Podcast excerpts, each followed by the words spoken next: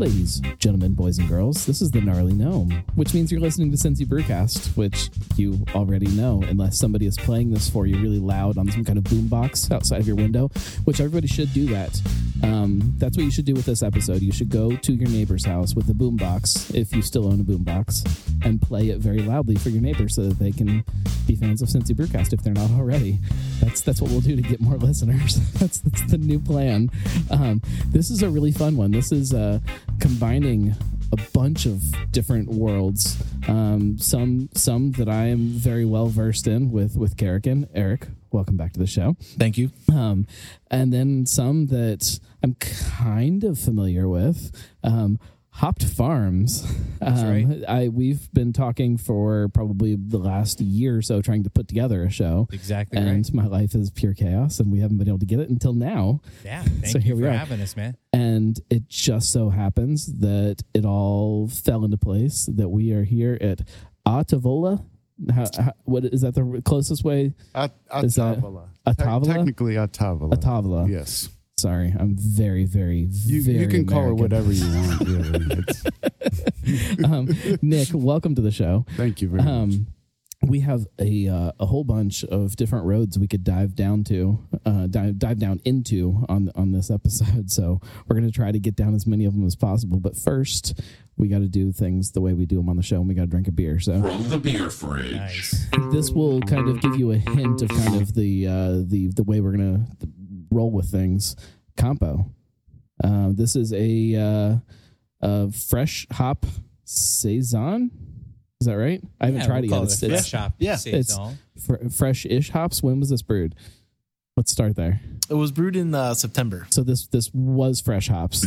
Yeah, I'm were. sure some of that has fallen fallen out a little bit, but Yeah, they were picked uh, right in the field and brought straight to the brewery and put in the beer.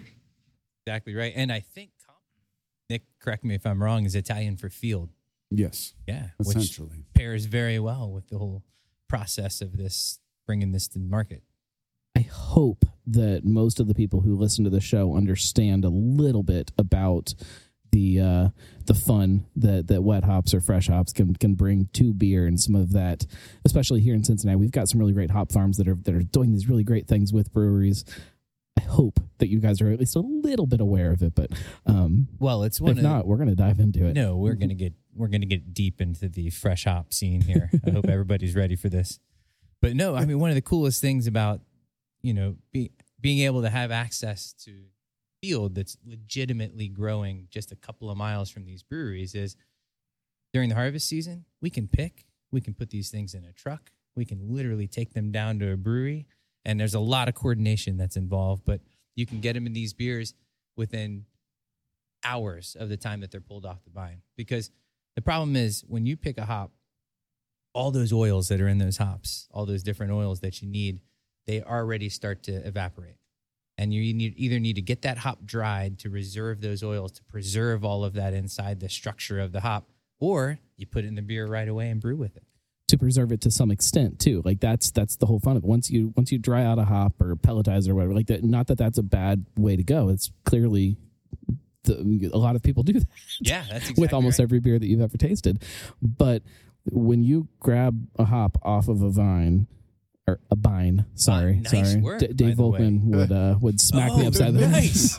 well done. Well, let me let me tell people what that means. Please do. I, I think this, that's pretty cool. We, that's we need to we need we need to try the beer before Okay. we we need Yeah. to we need to drink something. makes perfect. saison. Uh, saison is kind of a uh, catch-all category, right? It's kind of um, farmhouse ish Yep. style. Is that is that a good Yeah. way to put it? Yeah. It was. Um, do you know some of the history of the style a little bit that you A can? lot. Uh, you know, you might know it better than me. Uh, uh, maybe maybe Between not. Eric and I, I think we could probably tell you a lot. We, uh, you know, we, we picked a farmhouse. I'm just trying to take a drink of a beer. Yeah, Yeah. I'm somebody else needs to talk for a second. we uh we well we we all sat down uh nick and sean and i and and rolled through some beer ideas and a lot of people when they think fresh hop they you know because the word hops in there they think it's going to be like your west coast style ipa or something that hits you over the head with hops but typically that's not like all the flavors that you pull off of fresh hops So we wanted to earthy, right? Yeah. Like you get a lot of that, like uh, that that earthy kind of character. a lot from of them. earth, a lot of grass. You know, they actually get criticized for being too grassy, but I think Criticized by who? Give me their name. yes, specifically. well, you know, there's a there's a kind of a little bit of a movement out there that, and amongst some brewers that, in some of the bigger breweries across the country, that are saying that you know there may not be a difference between folks that are using the the pelletized hops in the right proportions and using the correct hops and being very specific about the chemistry of it, and then using a fresh hop to make a very similar beer Okay. we completely disagree. You know, I mean, it, there's a big difference. Let's put it this way: if you're growing a tomato in your backyard, right? It, you go in the backyard, you pick that tomato, and you take a bite of it. I've never gotten one to get big enough that I could actually pick it and eat it. Even the small green ones, even the small Cincinnati green growing ones. season. But you take a bite of it. That's an entirely different experience than taking that and freeze drying it and putting it on a pizza. You know, ten to twelve months later, or even two years later, Th- it's just an entirely different product. So when you're picking a hop fresh, it's naturally going to have some of that field note to it, some of that grassiness to it. But all of the aromatics of the hops, all of those oils that are stuck in, in those lupulin glands that are contained by those bracteoles, if you want to get specific, none of Bracteoles. that That's the first time that word's been on the show. throw it down there for you. but none of that ever goes away. I mean, that starts to break down in the brew for the very first time, as opposed to in the processing process of it. So it's fresh, and so when you when you drink a beer that's had that's been fresh hopped, everybody looks at you exactly the same way when they take that first drink. They look at it and they say, "Wait a minute, what is that? Can we do this again? Like, what the heck's going on here?" Right. yeah no it's it's a very it's a it's it's almost an ephemeral experience you know it's very interesting and then when you do that same beer without the fresh hops and using the pelletized version of it not that the beer is bad or worse it's just an entirely different experience it's like eating that fresh tomato the, the tomato tastes like an apple when you pull it off in your backyard when you freeze dry it it's just a different thing you have to use it in a different way what I think is fun about this beer specifically, uh, saison and farmhousey kind of kind of style. It was, from what I understand, originally brewed from people on the farms. It was given to the farmhands. Like it was just a um, kind of an easy drinking your your Yeah. workers beer. You know, That's it was it was fresh. It was well sort of fresh earthy. It was it was The, safe if I could, the, the idea essentially when we all sat down and met and talked about the beer was um, to create a beer that would pair well with food.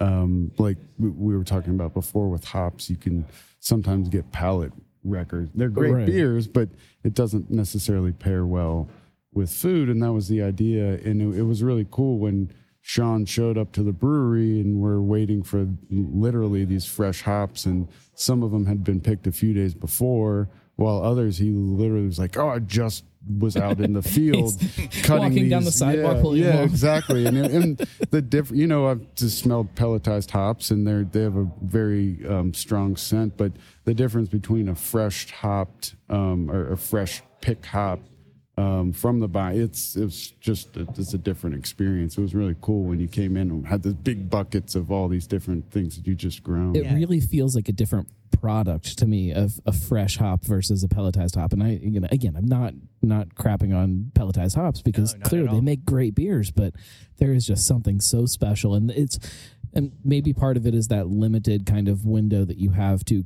create that thing. Maybe that's part of what makes it special to me, but um, it's it's so different than anything else that anybody can create. You can't just point at somebody and say, "All right, make a beer that tastes like this." You can't do it. You No. have to have that specific product that you know came off of the vine at the right time, and then then it gets in the beer. Like it's just such a fun experience. and they're so incredibly seasonal, right? I mean, Right.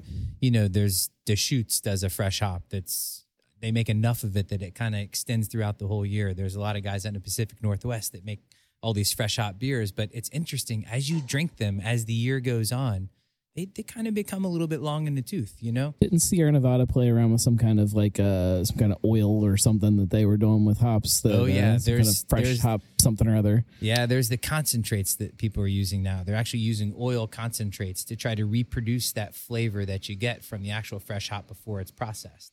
And unfortunately, they, they weren't able to do it to their satisfaction. So they actually, I think they got rid of that beer I mean, that uh, makes sense to me too. They, uh, yeah, but I mean, you know, that experimentation, that world, that space between, you know, a freshly harvested and trying to reproduce it, I, you know, you give them credit, right? Because they're trying, they're trying to do something. no, because part of what makes it special is Yeah, that it's so you're right. limited. That's like exactly as soon as you start trying to find a way to make something limited work all the time, it changes what that is, and it becomes something completely different. And, Yeah.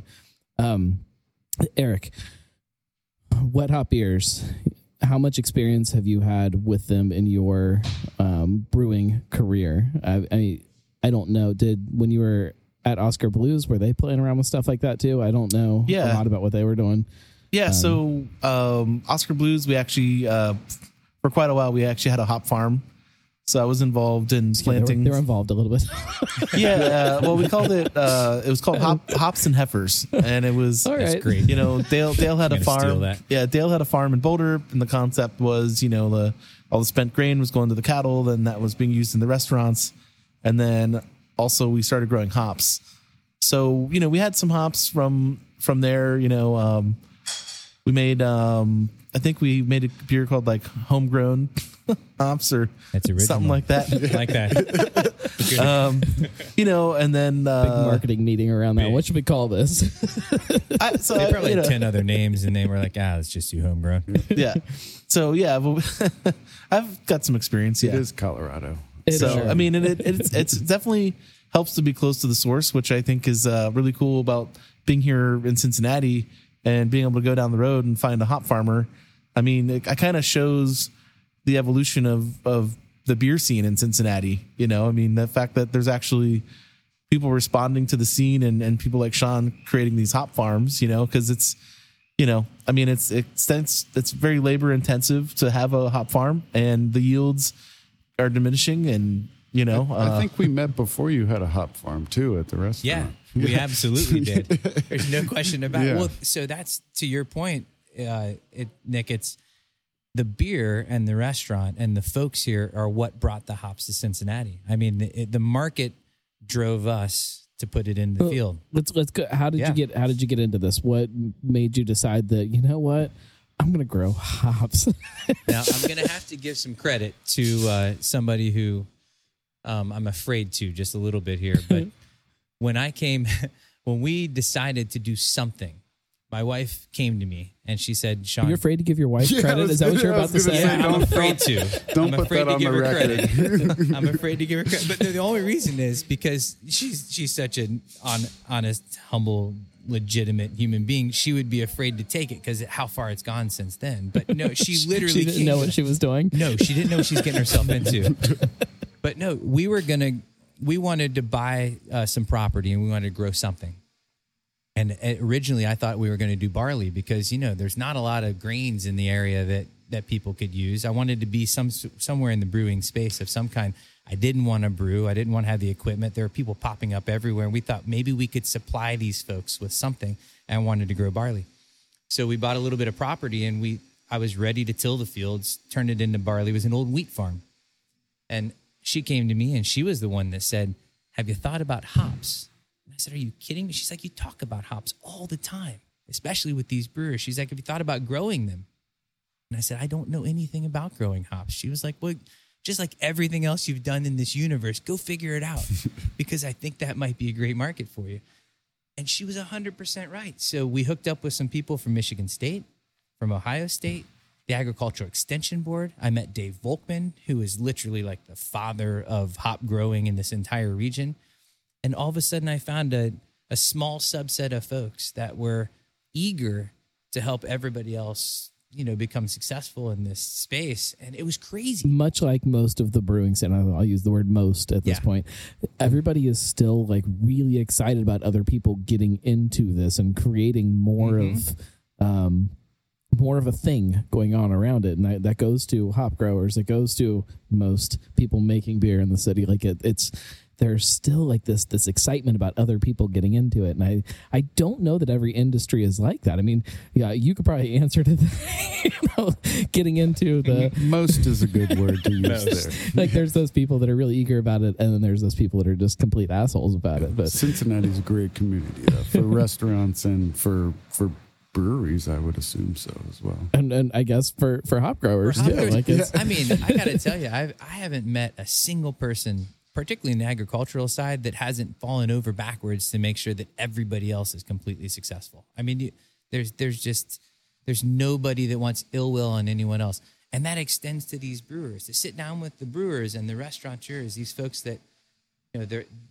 they're already successful in their own right, and here comes this guy that's trying to put a few plants in the ground and they put their arm around you and they say, "Yeah, get over here, man. We're going to make some beer, and here's how we're going to do it." And suddenly, a few years later, I mean, you've you've made stuff that you could never ever think that was ever going to be possible, right? where does it go? What is the long term idea for what you guys are doing out there? Yeah. So, hops are an interesting plant because we'll talk about them for a little bit here because that's what we're here for, right? what we're here for. and we'll bore everybody with the details of the agricultural side. But no, hops are an interesting plant because I don't know if everybody knows this. If you haven't seen a hop yard, they grow vertical. They grow 25 feet in the air. I mean, So- legitimately. So I'll never forget. I, I live in Fairfield. Okay. To, to ruin some of the uh, anonymity of who I am, um, there's there's another. Oh, you've lost that. You are, you are yeah. there's there's a hop farm in Fairfield, and uh, the the farm sits on a road that is kind of smack in between where I live and where my parents live. So we drive that road a lot, and I'll never forget those first time they were putting up those poles and running wires, and I'm like, honey. They're gonna they're growing hops. She's like, no, they're nobody's gonna grow hops in Fairfield. That's the stupidest thing I've ever heard. You're just doing. I'm like, no, those are like because immediately when you see like there's no other plant that grows the same No. way that hops do. Like it's so unique, and you see it, and you immediately and it's absolutely beautiful. So in the peak shout out season, to, to Great Miami Hops too. yeah, shout out Ohio Valley, especially like those guys. Oh, yeah, I mean, there's- it's absolutely gorgeous because they, when the hop plants get fully formed and they're all the way to the top of the the poles. Oh, I it's mean, cool. It, it literally looks like a vineyard on steroids. It's a vineyard that's ten times as high. I still, I still want to do, and this is probably a good table to talk about this. I still want to do a, uh beer dinner that is in the middle of a, uh, a hop field. Done. So a table Yeah, set up in the middle that of a happen. field with beer and food, and Write it down, Andrew. It's Yeah, completely yeah. done. it's been written down for a very long time. It's on my list of Yeah, things to do. easily done. Easily done. But no, what's so cool about that crop is because it grows vertical, you don't need as many acreage acres as you think that you would because it's not a horizontal crop. They don't Right. lateral. You know, soybeans and corn. I mean, you have to have so much land to make it Or, profitable. or barley, you know. Or barley, yeah, exactly. Thanks to my wife again. But no, we so growing these vertical crops, the only thing that's that is sort of your barrier to entry is the infrastructure because we're putting these huge telephone poles in, and each hop plant as it grows up can be somewhere between ten and twenty pounds of physical weight on every single plant. And when we run these rows, we've got you know 70 to 80 plants in a row. You can imagine multiply that out how much weight that is on a cable. So you have to run aircraft cable and do all your engineering to know that this thing can't collapse or you're done, Right. right? Hmm. And you run that across a hundred and something rows. I mean, that's a lot of weight. So to get the infrastructure out, it requires a lot of engineering. And then once they start to grow, you've got to do the do the math to get them to the top. Once again, your poor wife didn't know what she was getting She had no idea. exactly right. kind of like That's my wife. Yeah, yeah, do a podcast. That's fine. That'll be good. Well, wait a minute. You have another one coming on the way here, don't you? I do in in in May.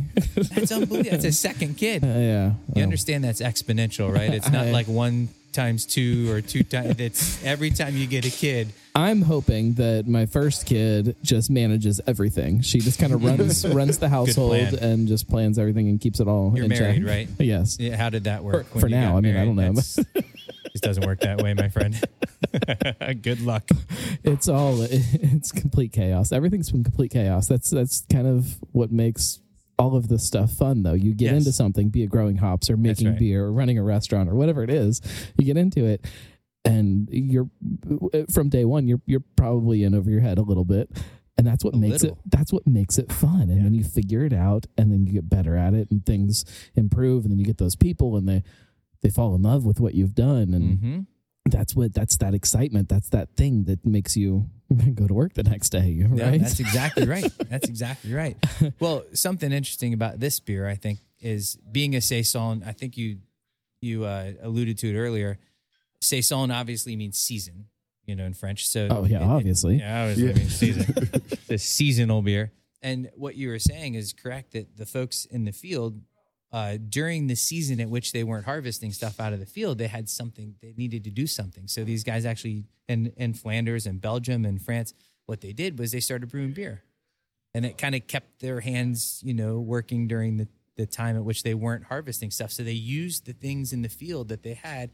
They went into they actually went into these areas that were caves, these colder areas, and they actually got these barrels back there, and they used wild yeasts traditionally and put whatever the sugar content was that was from the field to try to brew beer in these areas. And that's where the seasonal beer came from, or a saison. That's why it's such a broad category, is because they threw all kinds of stuff in there Right. to find out what it was.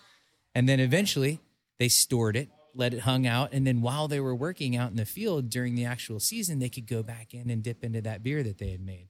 And that's where saison The comes from. perfect scenario. Yeah, I know. Wish we could do that right now.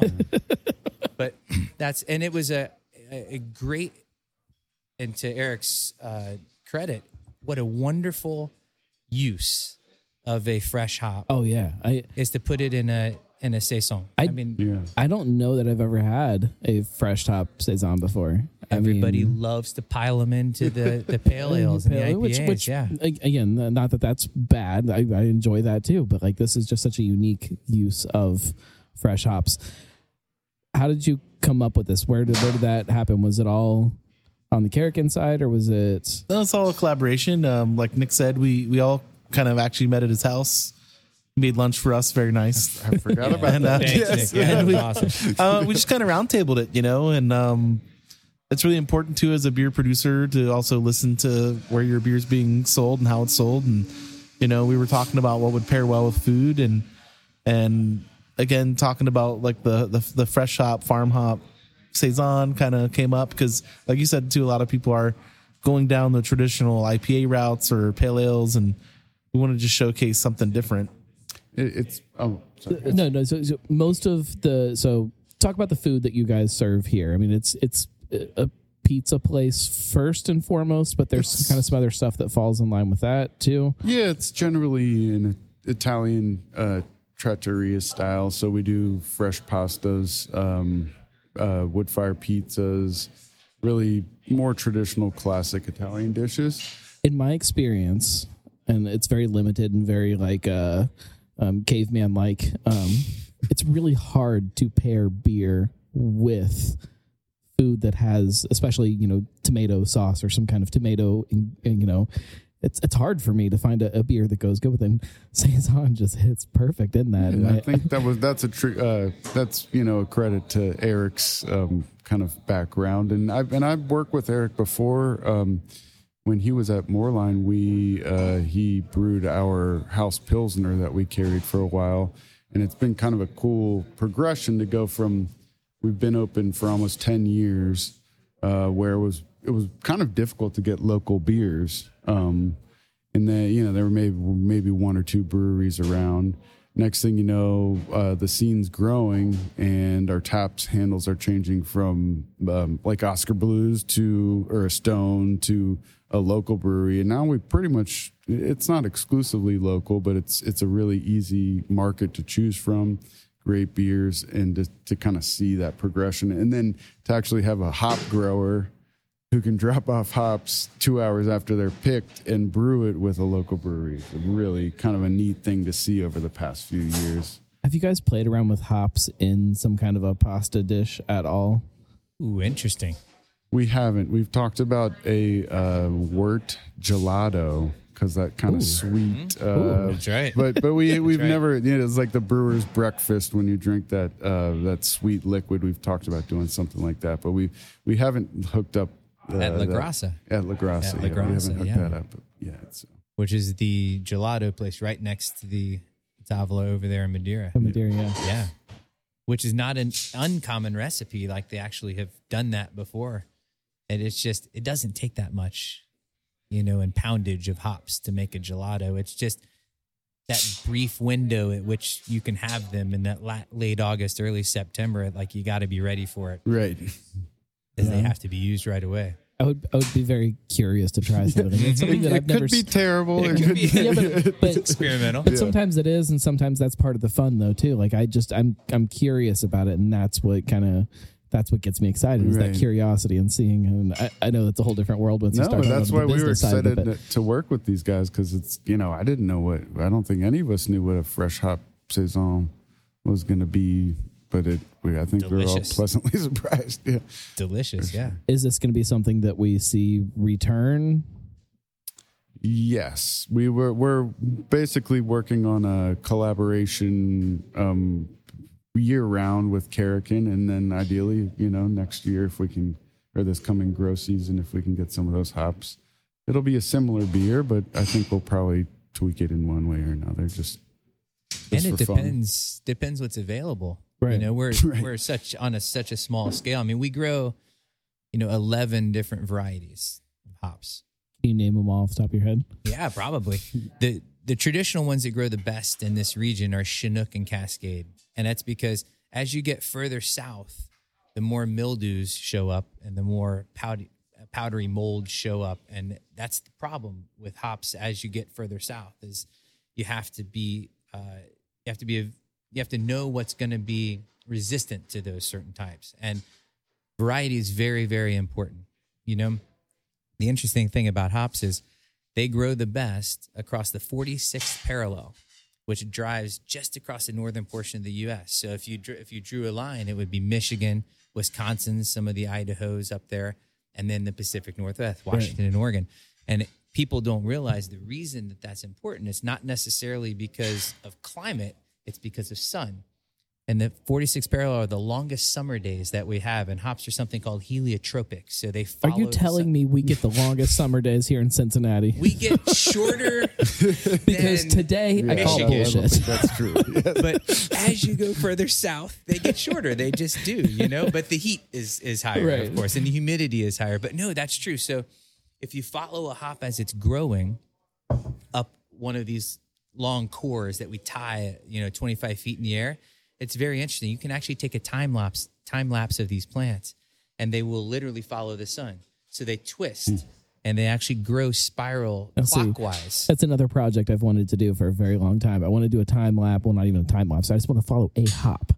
Yeah. The whole when it grows and it sprouts and time lapse of it growing and going up the vine. And then I want to uh, the bine, sorry. And then I wanted somebody picking that little hop off, and I want to see it going, and I want to see it plunking into a beer, and I want to I then want to see it in a glass. It's a very long it- I- time lapse. But at time- it's one of those projects that's always been on my list.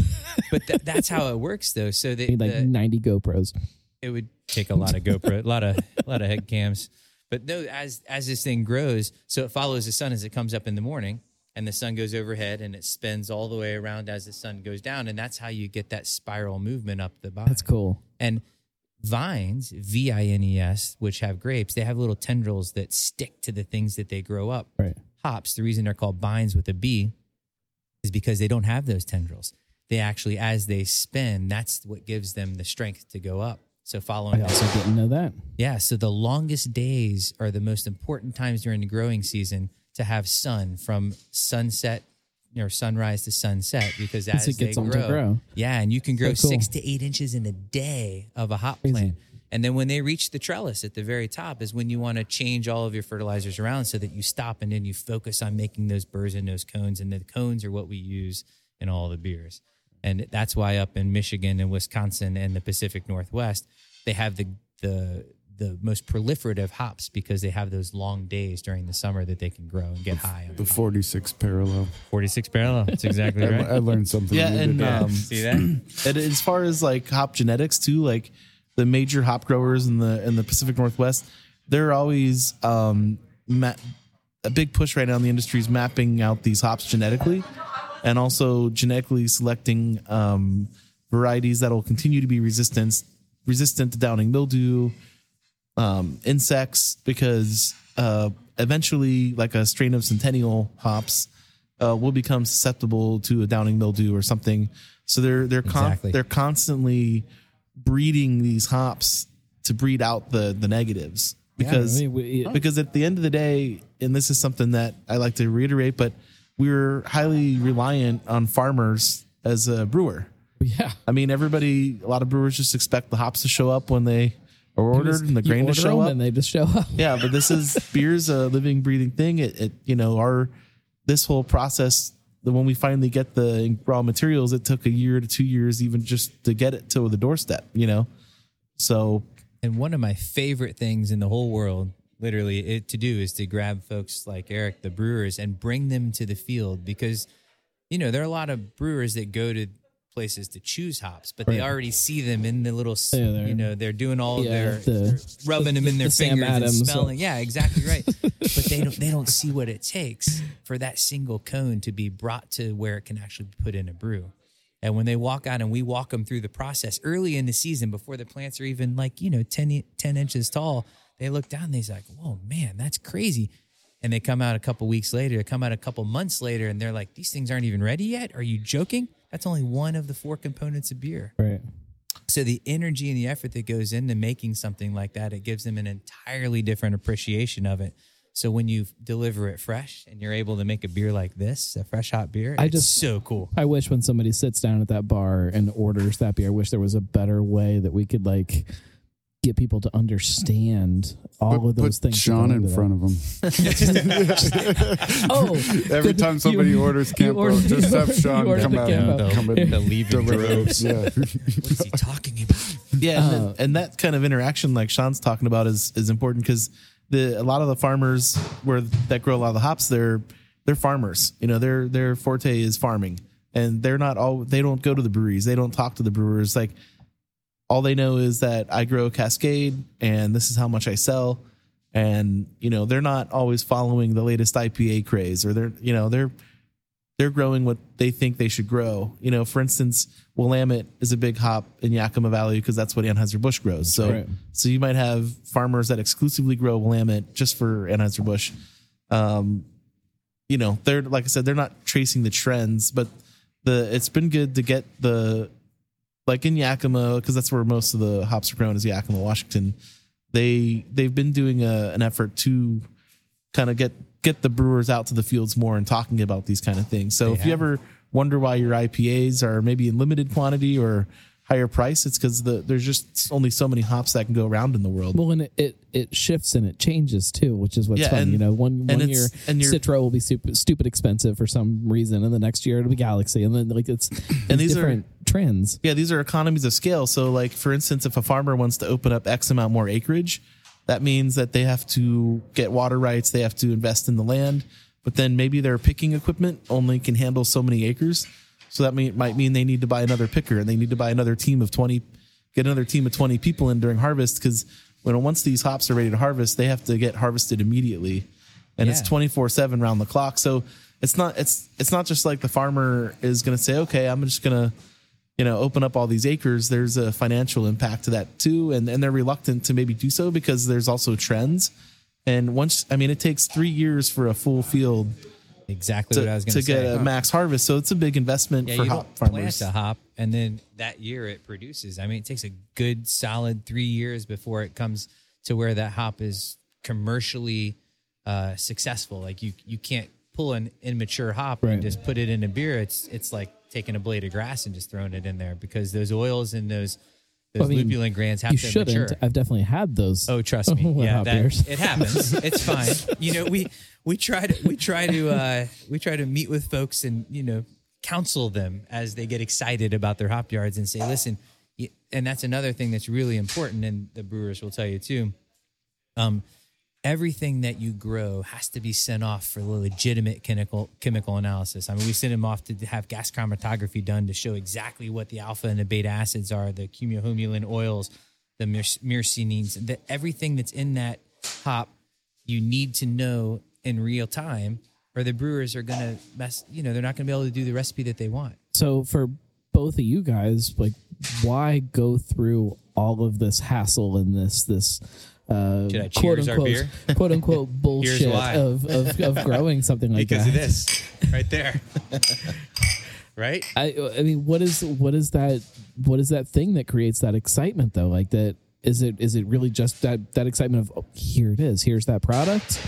Because that's not that's not the most uh, smart business way to do things. Yeah, it depends on volume, right? So if you're if you're a hop grower and you have 2000 acres, you want to process stuff process that as quickly as possible because you literally are putting uh, volumes of pelletized hops somewhere that needs to go out to market, right? That's not our that's not our marketplace.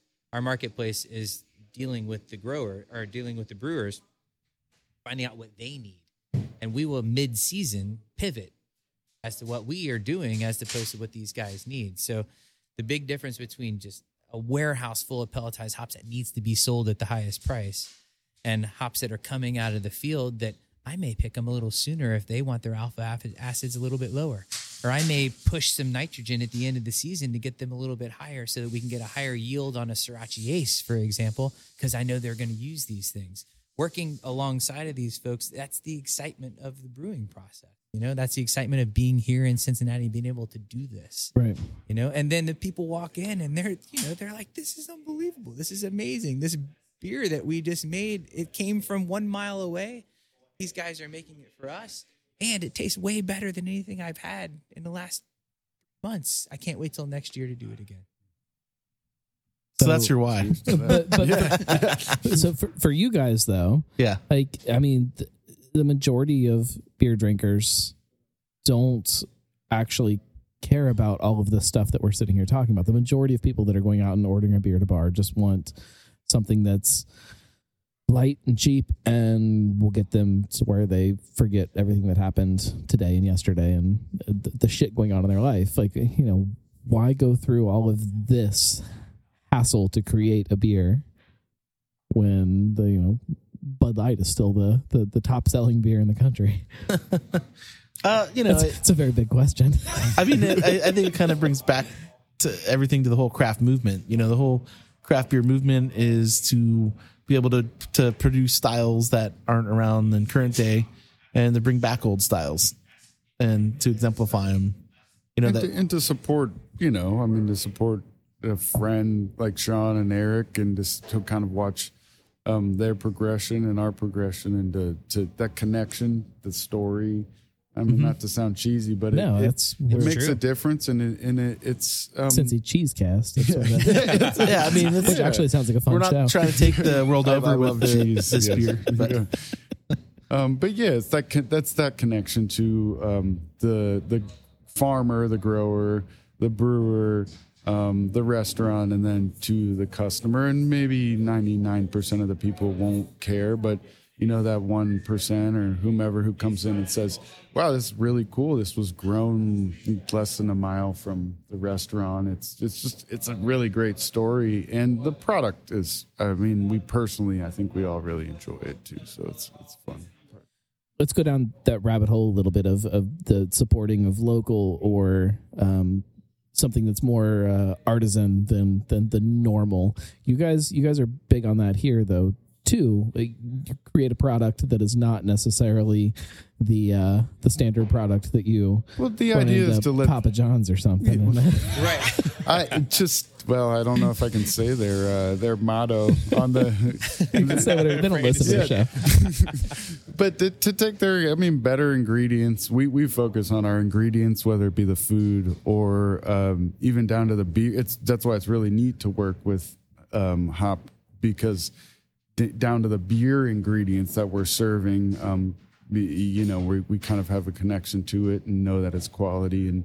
That's we've worked with Karrikin to do uh, pilsner for our house pilsner as well, and which is um, amazing by the way Thank you. And it's, I mean, What I've moved on to now. nice nice nice well done and that it's really just focusing on the quality of the ingredients, whether it be the food um, or you know the beer that we're serving. To have that connection is, you know, to have the hops immediately available after they're it just seems so it seems it seems crazy. It seems like you're tossing this idea this this conventional idea of what you should do to be uh, successful quote unquote. And you just it's kind of throwing that idea out the window and be like no no that's that's not what we're that's not what we're going for. We want something bigger and some kind of bigger idea behind all of this. And especially you know you you you walk around otr there's definitely things happening down here and some really exciting things happening down here but there's a lot of uh artificial kind of uh things that are that are that are part of this. Like there's there's a lot that's that's not real about a lot of these places that are existing down here, Right. and to see places that can flourish in the middle of that, and with this It's a this ch- bigger it's idea behind it, it's. It is. I mean, you know, with the, especially down here, there are I don't know how many restaurants. seven thousand nine hundred and forty three. Yeah, exactly, I think is the exact Uh, number. 40 Ten opened while 44, we were, yeah, we speaking today. Yeah, right there. I see one across the street that they actually just opened ten Um, minutes ago. There's a restaurant in my car in the parking lot That's right a now. great idea, actually. It's actually not a bad idea. I might take that one. It's a great community, though. We we love being down here, but the, to create that connection, you know, where you're not just serving a Bud Light, um, you're you're serving a beer that was created by a f- you know in collaboration with friends of mine, and um, I pass that along to our team, and I think our team uh, hopefully passes it along to the They to the do. customer. They do. Um, yeah, it's it's one of those. It's just it, it's more fun than anything if you you know to to to be involved in this and to say, hey, we're brewing a beer and um, it's great. We bring our team down and and get them involved and um, you know pouring all it, just learning the whole process. So you're much more connected. It would be kind of like learning butchering or something like yeah that's that's the point there i think you know you're dealing with limited resources right? And i think folks don't don't quite understand when you walk into a restaurant you open a menu and you expect everything to be there. But i think when people open a menu and they see obviously the special of the day or something something that's quote unquote local it's not necessarily generating income in that space for the restaurant or for me or for the brewer. What it is it's now you've connected yourself to that community and we all take very a lot of pride in cincinnati and you've talked about this in a podcast before if you put a pin in cincinnati draw it out to about 50 miles and do a circle i mean we have like 70 breweries around here like that's absolutely insane Exactly seventy. Is it the- exactly well, 70? I do forty miles as my uh, my Actually, pin. actually two just opened I wonder what that while we were talking That's again right. I wonder what that growth In the is, trunk of my car, In the there's past a- ten years, whether it's been Well, we we do the numbers actually. At we just came back from our uh, pitch for the OHGG, the Ohio Hop Growers Guild conference. We have it for the entire state every single year. We we try our very best to set standards for growing so that you know if you wanted to grow in your backyard, we can sort of certify whether. I just told you I couldn't grow tomatoes. Well, all right. We're gonna- Whether Eric wanted to grow down in Karrikin, which he actually is Yep. by the way, Yep. which is an awesome sort of thing too. But no, we try, try to set standards. We get together as growers from all over the state because it's a very different market, you know, in northwestern Ohio as it is in southwestern Ohio. I mean, look at all the breweries we have here, and there's a bunch of state in between there Right. and here. There are guys that are growing acres and acres of hops, you know, 30 miles north of us They don't have any relationships with the brewers down in Cincinnati. So we try to meet with them and we say, hey, if you got 100 pounds of Zeus, I, I can put it down here and make it work for you if, if you need to be. But there are limited resources in town that these guys want to get access to. And because of the relationships that we have, we're able to put those things in front of the consumer that walks through the restaurant that wants to be a part of the community. And now they're ingratiated to it. And why would you go outside of here if you can get it from Right. you know your neighborhood. I mean, it's it's a phenomenal process. It's uh it, it just adds like a little uh like a spice to the whole thing like it's Mm-hmm. you know uh, locally grown you know fresh hops are never going to replace the uh standard pellet thing that everybody's ordering from Right. you know MadTree can't replace all of the hops that they order No way. with with fresh local hops it wouldn't make sense and and, and mm, frankly wouldn't wouldn't be what people wanted Yeah, but it makes this extra little spice that you can then sprinkle on top of everything else that just just keeps building what this local scene is and and that's a great example. You know, Mad Tree and Rhinegeist are both making fresh hop beers with those of us that are growing hats- right here. Number one, hats off to to breweries like that Yes. that, that are able to do that. Yes. I mean, Rhinegeist to be the thirty what thirty third biggest brewery in the country, you know, something stupid like that to Yeah. be still making a locally wet hopped beer with Do you know what their wet hop beer is called this year? Hopped Farms. Right. Hop Farms IPA because that was their whole they came to us and they were like, "Listen, man, let's do this." No question about it. And they put it in their tap room and it was gone in like a week and a half because the volume that they moved Right. through. But that's that's a credit to the community. There's no question about it. No question about it.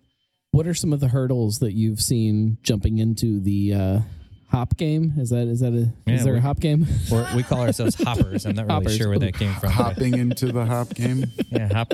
Oh man, that's good. I told you I was. Uh, pretty would you write that down, please? That's a T-shirt for the next meeting that we go. No, the hurdles. Yeah, absolutely. the The biggest hurdles are, like I said, barrier to entry is the labor and the intensity that it takes to put that infrastructure in your field. Everybody designs it out and then goes to put that first pole in. But I mean, you've got to get a hundred, you know, twenty five foot poles in the ground. Just think about how that works. That labor. But, but once you get past that, once you convince your wife that this is a smart decision, she convinced me, once but yeah. and once you once you you get this infrastructure built, like once you dove into this and you were here and Yep. you're growing hops, what are the things that you did not anticipate and the things that kind of caught you off guard a little bit? 78% of the hop yards that start in year three decide to go on to a different crop. And the biggest reason that those guys in the third year is is primarily sales because there's a huge disconnect between folks that are in the field and that are farming and the folks that are sitting in the breweries and drinking beer. And one's a consumer and one's an agricultural product, right? Yeah, that's kind of what I was hitting on earlier. Yeah, that's exactly what Eric was saying. The the hardest thing I think for the people who are in Medina, Ohio, or you know Chillicothe or wherever it happens to be, they may have one brewery, but what they don't understand is all they need is one brewery. But there, you have so much time, energy, and effort in the field. You've got to get down to that brewery and sit in front of the brewer and say, "Listen, man, here's what we're doing. What do you guys think about this?" And if you can't develop that relationship, then your end game is you're left with a bunch of hops. You're not really sure exactly what to do with it. So I think the hardest thing in that third year, once your plants become mature, is looking around, going, "Uh oh, now we've got to process these things, or we sell them fresh. What? How are we going to bridge that gap? If we don't have a sales point ahead of time, then you're not going to be able to deal with it. So what we learned was get out there and start talking to people before the plants are even in the ground. And once the plants start to grow, then you're going to learn from these guys. Brewers are chemists. I think people forget that, you know. Some of them. Wow. Yeah, I was gonna say. I wonder how many brewers understand how to work with fresh hops. Even if they don't know that they are, you know, they they talk in chemical terms. You know, Right. something that we, you know, hazy IPAs. Let's take that for an example. Oh, hazy Oh, IPA. do we have to talk about that? Oh, we, we must talk about hazy IPAs. Embrace the haze. Embrace the. Oh my gosh, so many T-shirts being made here tonight. Embrace the haze. No, like hazy IPAs, for example. The reason that a beer gets hazy is because essentially they're pulling these proteins out of solution at some That point. should be why they're getting hazy. We have to preface All that. right. Yeah, that's fair. We'll let Eric speak to that, I think. Right? What's the the protein and the Yeah, the polyphenols. Yeah, the right? phenols. Of Yeah. Why uh-huh. a beer should be getting hazy versus why uh, Yeah, other some people don't things are- filter properly, and some people actually get to the end and look at it and they realize they kind of might have screwed something up along the way and ended up being hazy, and they're like, "Huh, a hazy IPA. It looks fantastic," and then people drink it. what's yeah. Go ahead, Well, I take think me, take it from there, and then I'll tell you. Well, I think it- from one of the one of hops. the um one of the um claims to hazy IPA is you know like the the aspect of dry hopping the day of fermentation, and it's funny because I this guy's uh, brilliant. By the way, actually- that's great. That's exactly right. but uh, it's funny because you know as Americans we think we invented everything, but uh, when I went over to Germany and did a collaboration brew, they they like always hop their beers first day of fermentation. It's a standard practice because they it doesn't leave like um as much of a tannic hop flavor. Like uh, tannins is like the equivalent of like sucking on a tea bag Right. for all those people that we don't can know. talk about tannins. I'll but get uh, to that. but It's but uh, but it's funny because in, in Germany that's just a common practice is hopping the first day of fermentation. Whereas all all the haze people think, well, this is something we, you know, I, you know, Isn't beer's that, been isn't around. that a- true with almost everything Yeah, that beer's- we've done in America? Is like we think we're really good That's what about I'm yeah. and then oh, But- Germany already did that. yeah, beer's been around a very long time. We invented wood fire pizza. Yeah, so- invented. but uh, but there is something to that, the fermentation and the hopping and and all that. Yeah. So the reason that a beer ends up being hazy in the way that you're saying that it should be, that eventually should be, is that Don't put it on me. Put on you, right? There's like three or four ways it can happen, right? It- people don't realize if you chill a beer, like certain proteins come out of solution at a certain temperature. It's usually like 32 degrees or so, right? So You can be pouring off a tap and you pour a wonderfully hazy beer. If you let it sit there and starts to warm up, it gets past that 32 degrees, and all of a sudden those things go back into solution, and you don't have a hazy beer Right. anymore. That's one way. The other way is yeasts. There's certain flocculent yeast, yeasts that just basically contribute to beers that can be more hazy because of the way that the yeast works on the molecules in there and the other side. The other thing is the traditional polyphenols. Polyphenols, just crazy about chemistry, is it has this thing called an aromatic group and a bunch of these little hydroxyl groups on the side with their OHs. But here's what happens. It's like sitting at a table with Alton Brown or something. No, but it's, it's like For cooking. sock, it's all sock puppets to come out in a minute. it's true though, man. I mean, this is, it's crazy. It's how it works, right? So, and you have these polyphenols in it, and they grab those hydroxyl groups, grab proteins, and they pull them into suspension. And what people don't realize, as he was talking about, was there are a lot of hops that have huge polyphenol contents and ones that don't. Right. And the ones with very high polyphenol contents, you throw them in your beer, you're going to pull all that stuff out of suspension. And suddenly you've got these big protein molecules that are left in your beer no matter what you do. Yeah, and the, the bigger the gravity, the higher the alcohol. Like the bigger the IPAs, the more protein. Yeah, that's exactly right. So it's a perfect recipe for haze. It is. It's a perfect recipe. But going down the road of those hazy beers, the people that make them by accident, they don't taste very good. And the reason is, is because uh, that polyphenols are a weird little substance, these proteins. You know, people talk about tannins in wines. Tannin in wines uh, is a different process than when you have the astringency of what a polyphenol correct starts because what it actually is it's a physical process there's this thing called the trigeminal nerve that goes down and evaluates things on the tongue and there's taste there's two different things it's a physical thing Okay. so stay with me here I'm no trying, this is this is trying actually so cool. hard. you ready This is where This the is doc. good. This is where the doc hops comes in. the doc hops no but it's absolutely true so it's a physical thing you know how you pucker Uh-huh. when you sort of feel that astringency in something because that's a physical reaction that happens because Are we talking Pro- about the tongue? Hmm talking about the tongue. Physical reaction that happens. No because proteins traditionally lubricate the the mouth right? But when polyphenols grab them and turn them into that sort of polyphenol complex then it's binding and it's actually becoming a physical tactile response. And that's why you pucker when you actually feel that. So the bitterness that you get from some of those hops and the astringency that you get from that polyphenol complex, when those go together, it makes a very, very bad uh, dichotomy in the beer the taste at the end. And that's why sometimes you get these really hazy beers and you drink at the end, and you're just kind of like, I don't know what just happened. I don't want another taste of that. Right. As opposed to you want another sip, you want another thirst. You're not satiated. You want another thirst out of it. So, Right. All right, there's my chemistry lesson. Uh, throw it over to somebody else.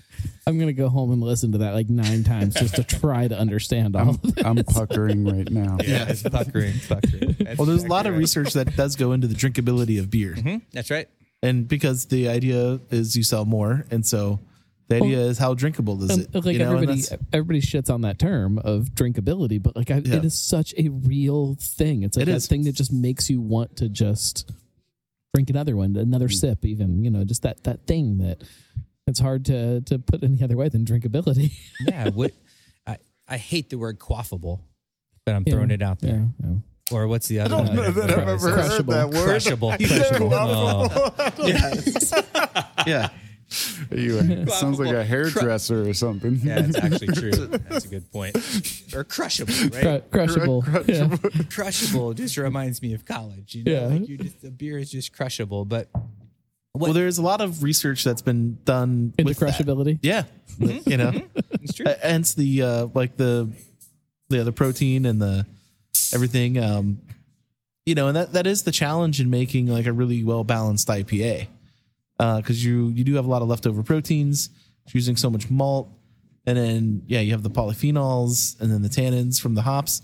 So that's why I mean everybody It's says in I mean every frankly I beer don't wanna- style. I don't wanna- well- everything from pilsner to IPA. Like Yeah, there's, and- and- there's these things that can change that whole th- that whole makeup of the beer. That, Yeah, and and honestly, the it really, but this is my pet peeve is when people are like, "Well, IPAs, you just can throw hops at anything, you can mask any flavors." That's not true at all, because uh, hops interact with the kinds of alcohols you're producing in your beer.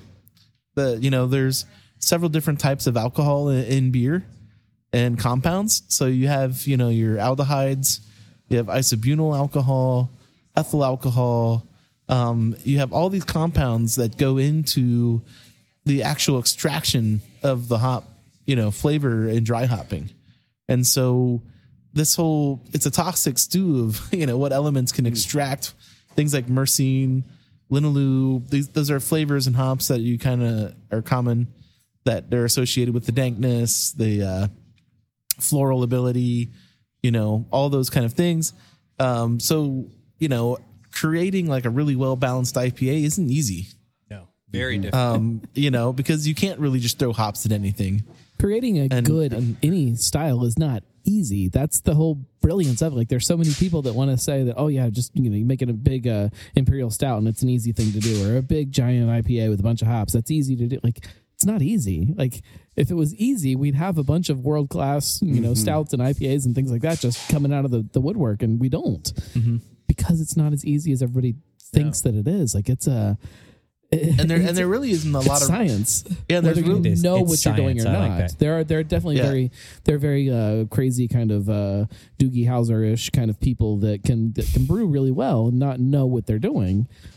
Yeah, there's But they're like still the doing- yeah, there's oh, I like the Doogie there's, Howser. there's no is that There. still is that still on Ninety-seven percent of your listeners, listeners are googling right now. Doogie Um, Howser is that a but brewer there's- of some kind? there's no exact science to dry hopping. She's opened a brewery. In That's my right. car Dry now. hopping, a great like there's example. no there's no exact science to dry hopping. You know, everybody has their tricks of the trade and and different things, but at the end of the day, you're just trying to get the most extraction out of this raw material. Uh, but the, you know, there's no one way to do it. Well, I mean, that's so uh, making beer is making some kind of like really crazy soup. I mean, you're just extracting things and then extracting things and then finding another way to extract this other thing. And you're just extracting these different chemical compounds from different ingredients throughout the whole process. And then, then you throw this yeast into it and you just say, please do what you said you were going to do. And then you just kind of watch it and keep it happy and then hope that everything turns out the way it's supposed to turn out. Like it's this crazy, crazy process that, um, uh, again, talking about the average drinker in the United States walks into a bar and orders a Bud Light and has no idea what the hell they just what what is in their hand and what is in their glass and like it's That's a great point. So I have a lot of friends that I, I've known over the years, and my my argument to them. So we sit down, and people are like, "I have no idea what to order. This is crazy. I've got a sour over here, and somebody telling me this is made with blackberries, and you know what's a freaking saison? This is ridiculous, right? Right. I see a Helles lager. What's a Helles lager? and Eric can correct me if I'm wrong because I'm not a brewer, obviously but I think of beer very in a very simple term. I think there's there's really only two types of beer out there in the world, and if you start at the at the foundation of it, at the root, uh, at the beginning of the tree, I mean, you have ales, you know, that are essentially top fermented ales with certain type of yeast. You have lagers. I actually heard a really I had a heard a really good argument the other day um, on this other branching off of that that there was Yeah. bigger category and that I didn't understand be. that I need to well. so here's how here's how I but that it wasn't that simple. No, I, but I get what you're people i think they I make wish it I more could. complicated than it is you have lo- i mean if you look at the history of beer i mean literally you have lagered beers which are like this the straight down one side and then you have ales on the other side and then of lagered beers you know the folks eventually they they were lagering beers takes what six weeks or something like that Eric yeah, Yeah, six weeks yeah. or so Lagering, yeah, it to, to lagering age. process. Yeah. And they were a lot, and for a long time, lagered beers were the only beers that people were allowed to make because the Germans kind of got aggressive Mm-hmm. about it, and then the British said, "I don't know what's going on here," and then the Dutch are making hops, and they sent them out to these guys. it's a really brilliant way to simplify everything It's that was going though. on. and then all of a sudden, people are like, "You can't make ales." They literally they move, they made rules against making Right. ales because they weren't considered "quote unquote" beer, right? So you have a lager and you have an ale, and then what happened was these guys that were lagering beers. I think it was in Czechoslovakia. We call it the Czech Republic now, of course. Czechoslovakia. That some of these long-standing six-week-old lagering beers were going bad and a gentleman showed up and he was bringing these hops from uh, Germany, the Saaz hop and the Hallertau and the Tettnangers. They, they were bringing these over here, and he said, "Hey, I think I have something that's going to make this beer not spoil. Throw these Saaz hops in there, and it'll it'll help this process and enter the world of the pilsner. So a lagered beer, beer with noble hops is now a pilsner, and that's really all you have out there in the whole world, right? And you can everything else can branch off of all of those categories. Everything that gets crazy beyond that, right? So that's the way I think of it. That's why I explain it to people. And so when you sit down at a bar and you're going through all the list of the things there, people go down, they're like, oh, it's a lager or it's an ale. And maybe I'm going to like ale with blackberries, or maybe I'm going to make a lager that's been, you know, not necessarily cold lagered over six weeks, but that's all that there is to it. Anyway, am I oversimplifying it, Eric? Maybe. No, that sounded great. Oh, thanks. No, yeah, hops were used as they're commonly known as a preservative yeah. in beer.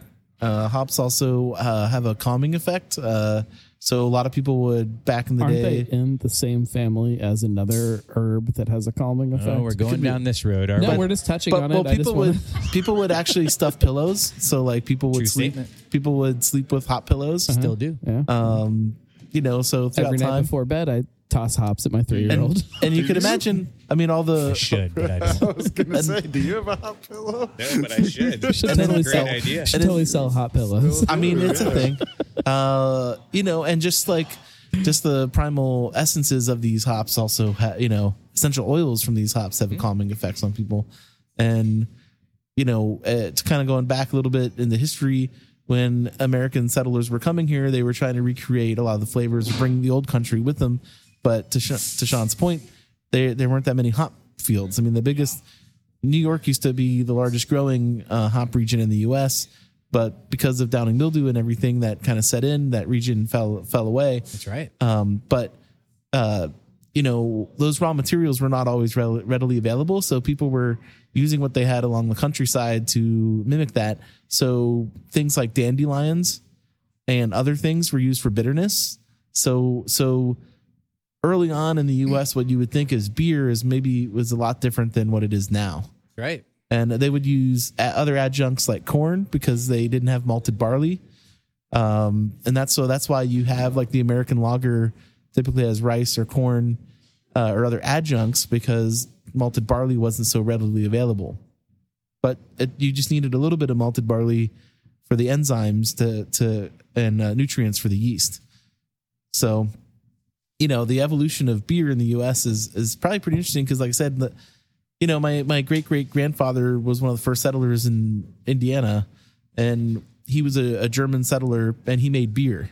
Mm, that's awesome. But what was he making it with? You know, because who was Whatever growing the was hops? Who was making the barley? Yeah, and and he'd also make wine, and and so I looked at a lot of these wine recipes, and they're very similar to what the beer recipes were. They were just like I said, utilizing whatever they had in the countryside to mimic hops. Yeah, Or- that's exactly I wonder right. what You know? this would taste like. Is that like That's uh, what that's yeah. what interests me. I think It's it- oh, and I, I want to Yeah. try. Like I just you- think it had alcohol, so every sip tasted better than the last. just I'm just so curious about things like that because you know you you, you see breweries that try to recreate oh this is a uh, you know a, a traditional beer that would have been you know drank in this this area at this time it's like no it wasn't like this is this is a beer that might taste different than what we're used to as you know uh, macro drinkers but this that, that wasn't what they were drinking I want to I want to try what they were drinking even if it's terrible which Yeah, did it just is taste not. terrible back in the day? Every, People- uh, everything tasted terrible. Yeah, terrible. there were.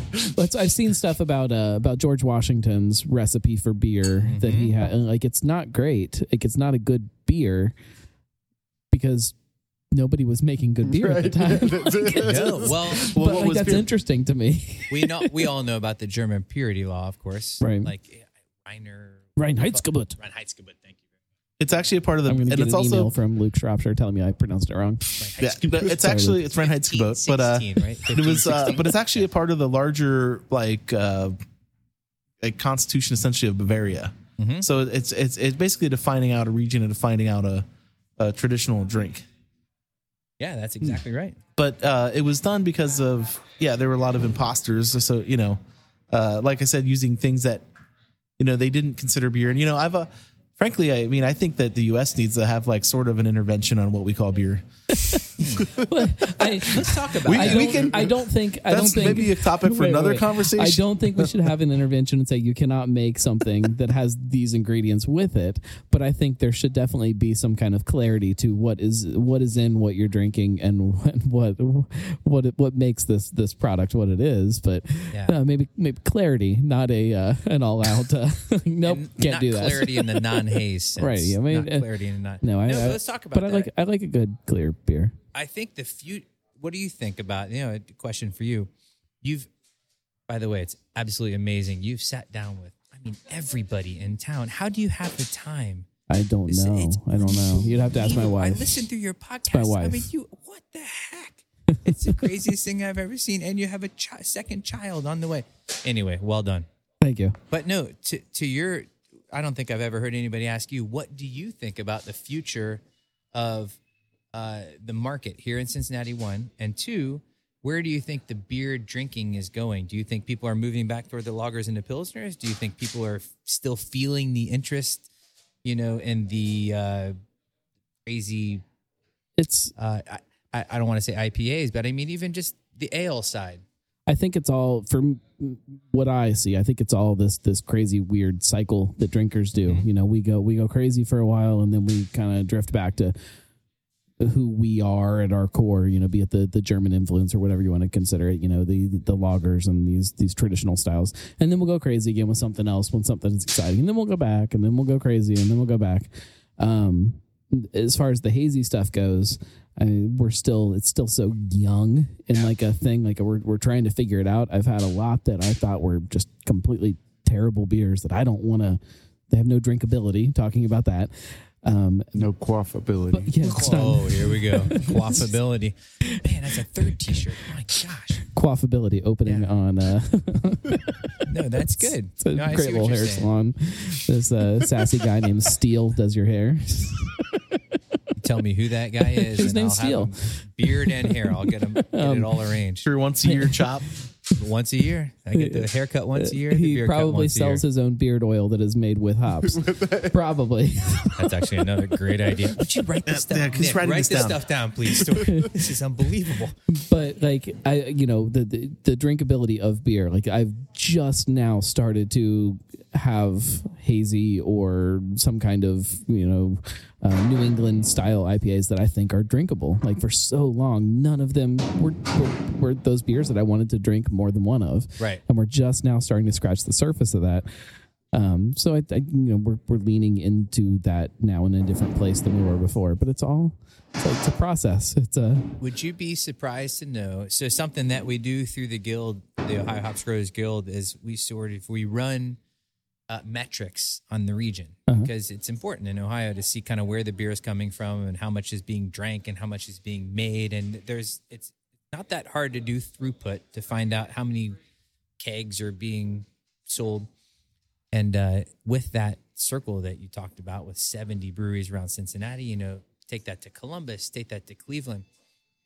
Here in our region in southwestern Ohio, people think, oh, the market's getting saturated. This is absolutely nuts. Nobody's going to be able to sell any beer. Did you know that with our metrics, we're only at about 47 to 48% saturated? Hmm. I don't The actual physical I don't even think that's right. I don't even think Yeah. that's even so close. it was I think we're- I 35 we're last that. year. This is a projection though because there's a lot of places that haven't quite opened yet, Right. and there's also people that are expanding. So it's about the volume of beer that's being produced with on the consumer side who's going to drink as much as they're going to. So right now they predict by the end of 2020 or so that somehow will be about 50%. But that's with places that haven't even opened or expanded yet. I think before you were talking about how many had opened in the past 10 years. I don't you I don't know that we ever got to that. I was just curious how many ha- in the past 10 years have opened New places. New places and since with regard cuz I feel like it was just one 10 years ago there was I can think of Yeah, one brewery off the top years of my ago. head. Who is it you think of? Mount Carmel. Yeah, Mount Carmel, Mount Carmel- Mount Carmel was And 2005. Rivertown Is that right? Was the next one. Yeah. Rivertown. Um, Those were the That's- two that were Main Street Brewery and all of those guys who predated them, right? in the last, what'd you say, 10 years? 10 years. Uh, in the last. There we go. This is, this is how I, this is how I Very do it. convenient. Last last we have a 10, historian on 10 our hands. years um, would put Rivertown and beyond. So sixty-two. That's not including the places that have closed. That's Wow. insane. That's not, and there's been a couple more in there that have since closed. But um, All right. yeah, so my count right now of real breweries, Right, right. and this is not including Brewdog, and this is not including Platform. Lacoba platform, whatever the hell you Yeah. call them. Yeah. Um, they have Disparaging they have platform. they I have like this. they have brewing licenses, but it's a brewery. but I don't it. think there's an ounce of stainless steel in that building, so they're not a brewery in my in my book. They're seventy as of right now. Got to today. be careful because they did want some of our hops. So I got it. I'll give them your hops, I but love platform. I don't think they listen to the show. They make the best beer ever. um, uh, the whole uh, the whole opera cream thing still Mm-hmm. gets under my skin. I uh, I don't like that at all. So I mean, you know, all of that being said, we really uh, there's there the throughput of volume of beer being produced just isn't satisfying the market here locally. But think about all, think about the, even the potential of what this thing could be. Could and, and it won't, but it could be. You get places like you guys here. You could have your own little brewery tucked in the back that just makes one barrel of beer. You have one tap that's your beer. Every single place. Wait, did every you go in the back? Wait, But- we're working on that. but every single every single bar and restaurant that is like a neighborhood place not not even not even talking about you know down here you know every little neighborhood every like little bar that that you know those people walk into after work and grab a beer could be making their own beer they could be a brewery not to the same level as like a Karrikin or a MadTree or a Rhinegeist or whatever it is but right. they, they they could be their own little thing and like that opens up this whole other potential of Yeah. countless breweries in my mind Yeah, you were just at Off Track, right? Yeah. Dupont Cafe or Du- Uh, no, um, um, oh, the the the the. Uh, Putting so- on the spot. somebody help me out What's here. the cafe over uh, there? the the the the Dunlap. um, Dunlap. Thank you, Dunlap. thank you, Oh my dear gosh! God. Thank the Lord Great we have a burger. downtown guy. Oh, love, ridiculous! love that burger. right? But no, what a great Sorry, example, Dunlap. right? In Dunlap Cafe, that the, the off track guys are over there and they started putting words in their mouth, but they started with a tiny kettle back there, sort of brewing beer. And then suddenly, I mean, those guys will expand eventually. They're making good beer. Yeah. They've done a really good job. But there's there are countless places within that 40 mile radius that Mm-hmm. could be that. So 70 breweries isn't even scratching the surface of what Yeah. it could be, depending That's on right. what you want that to be. It's But like if Colorado. You go to Colorado, like Denver, every Denver, restaurant. Boulder, Potential for bad beer, but also for, for good beer. But you know what? Like, I'm not, I'm not defending bad beer, but I will say that if I walk into a restaurant and I'm having dinner and they have one beer that's theirs on tap and it's mediocre, Mm-hmm. I'm okay with drinking a. I'm going to get oh, emails. Oh, no. I'm okay with drinking a mediocre beer that is your beer. Yeah, to circle back to what that's kind of the connection we were talking about before. Like, it doesn't. it, you, I don't have to drink the best beer in the world every time I drink a beer if it's making some other connection somewhere else. Like it's all about this other picture that's being built around that. If I'm that's smart. I- That's if- a good point. if I show up at my neighbor's house and he's a home brewer and he makes crappy kind of homebrew, I can still have a really good time drinking his crappy homebrew because it's his and he's excited about it and it fits into this other picture and like that that becomes an experience that I'm okay with. that's right. That's and, And- I'm not defending people making bad beer, No, but I kind of am. No, that's true. Is, your- So- is your neighbor a home brewer? No, my, my neighbor drinks Miller High Life and that's all he drinks. So I have a question. Do we call you the gnarly gnome or do we call you by your actual name? Gnome, uh, gnome or gnarly gnome All right, just or want uh, make sure. or my actual name Frank, whatever. Oh, it's Frank. Fran Drew. I think No. it's the second week in a row somebody's actually kind of hinted at my real name. All right. But if, No, but the but- point is consistency. Like when you get to somebody like Rhinegeist, for example, like they're looking, they're looking at a, a much different perspective than somebody in the Dunlap Cafe, right? So they they need that truth that they made Yeah. to taste exactly the same in Florida and Wisconsin and Michigan as it does in the tap room over here. So their their quality control is is incredible, right? So when you take something like Triple Karmeliet, which was one of my wife and I's favorite beers from the 90s on until now, you know, Triple Karmeliet is a tremendous beer. And close your eyes, put triple down against seven other triples that are being made in the 50 mile radius of here. I'm not disparaging any of them locally, But close your eyes, you're going to choose triple Karmeliet almost every single time just because of the consistency of it, right? But unveil all of that and see where they are made. I'm never reaching for triple Karmeliet. I'm reaching for whoever made it closest to me. That's When- just the way that it goes. what makes it so crazy is like you take a, a pilsner and there's some really great pilsners being made but everybody's trying to taste like a pilsner Mm-hmm. whatever that is they're trying to make the perfect pilsner which And Karrikin has an amazing one but- right now. but- Yeah, way. I- I just, think just so go to myself. Carrick. But It's, the- it's, it's why I wait. but the perfect pilsner is is something in your head you've tasted it The perfect crispy boy, but you as I, I've liked that term lately. Crispy Ooh, boys. Like what is that. what is the perfect pilsner in your head it's pilsner or kel or wh- whatever that is It- But that's that the thing. original. What that's is the your original. What is your favorite, Eric? I'm curious. Let's do favorites. Like- Can we do favorites? Sure, Are we allowed to? Yeah. Eric, what's your favorite beer in Cincinnati? Flavor beer. oh, in Cincinnati. Oh, In it's like Cincinnati. Cincinnati made. that you didn't make Yeah, That that, you didn't make. didn't make. We can't say Karrikin only because you're sitting here. You know, I, No, th- this is good. I, you know, I, you know, I'm gonna. This is very cheesy, you know, whatever. But, uh, you know, I really appreciate truth because, like you were saying, it, it's consistent.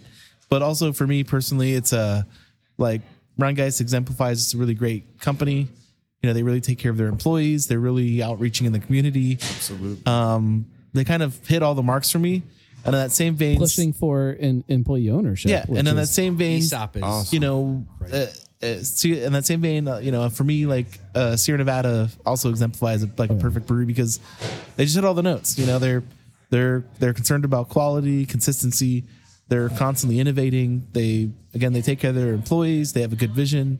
Um, so you know, uh, on the on the other side, uh, I really appreciate uh, Urban Artifact in town. oh yeah I mean, I, I, I think. Yeah. I think because they're you know uh, Brett's just doing a great job of always pushing the envelope and just doing what they want to do and defining a category and a style. So I, I really appreciate what they're doing, but I, I really appreciate you know just the in general like how the community in Cincinnati has been growing, and I hope that it the brewing community here continues to stay open and communicative, and everybody can still be friends. And because it's it's very easy to to guard yourself, especially as an owner with other companies, and and everybody's your competition. You can Um, have and little so- squabbles, and squabbles so- are okay. Squabbles make But it you know, fun. I think that we all should just not take ourselves so seriously, yes, and please. That's right. and and just true. keep growing as a community of brewers. You know, so I mean, locally, that's my that's my why. That's you know, That's great. that is a good answer. That's great. um, Rick. Nick, what you, do you have favorites locally? Can we put you on the spot, or is Sure. that My my well, my favorite beer overall would probably be Si- what's always in my fridge, Sierra Nevada Pale Ale. yeah. Yeah, That's Yeah. just that's it? the But that's not a College Cincinnati brew. brewery. here. It's not That's not a yeah, Cincinnati it's- brewery. No, but You you gotta get in a the- bit get in- cop out though. Get in the ring. Get in the ring. Get in the. Come on. no, no. I if, give him if we're for going that. for a Cincinnati beer that's not and right now, might not be Pilsner, same. Oh. because that's what I, the you know that's what we drink the our my house Pilsner all the time. But It is good. uh, I I really actually enjoy. Um, uh, it's another house beer for us, so maybe it's That's a right. cop out too. right. But Fifty West does an uh, IPA for us called Autostrada, which is it's uh, good. It's got like a more malty, uh, maltier backbone. It's a pretty traditional style IPA, but that's that's would be my go-to outside of the Pilsner. I would say, and th- I've, I have no skin in the game. The house We, beers. we all have got we, we all have skin in the game. I, I'm tired of people saying that. I don't. Of people telling me that you know you can't have an opinion because you don't have skin in the game. Well, that's true. We all do. Let me We're all part of separate this. myself from. That's true. That's true. It's just that I, I mean, I can sell to anybody. We have a lot of relationships, but it's the the the the market is still wide open in the hops world. All right. But I would say uh, this is really cool. The guys at the Tavola folks, the Taglio guys, this is Nick. Your house stuff is is by far the best in the city. If anybody doesn't know what they want to drink or they're not sort of educated enough to even, you know, feel uncomfortable about walking up to a bar, just go to one of the restaurants and choose one of those house beers. I mean, it, it's about they've curated a group of folks from here in Cincinnati that Oh, is going to be as good as you're going to get. There's They're not gonna they're not gonna put it on tap with you. that name on it if No. it doesn't No, no, meet that's what their right. standards are. Yeah, and because they were kind of the first of the game, kind of being downtown. My neighbor's moving homebrew does not make the. Uh, No, but it's fun and interesting. Do you guys know? You know what the difference between homebrewers and brewers is, right? no, what is it? So, so About a, about, a, about a half million dollars. yeah, so uh, bre- brewers brewers think they can walk on water. Home brewers know they can. I can see that. I can see that. But I started as a home brewer, so I, I walk on water. Nice shot. I- I'm just joking. No, see you actually, my walking on wife bought my first homebrew kit. So she did. yeah, Oh, here we go with the wives again, getting credit for again stuff. did she know what the she was getting visioneers. herself into? No, yeah, she did not.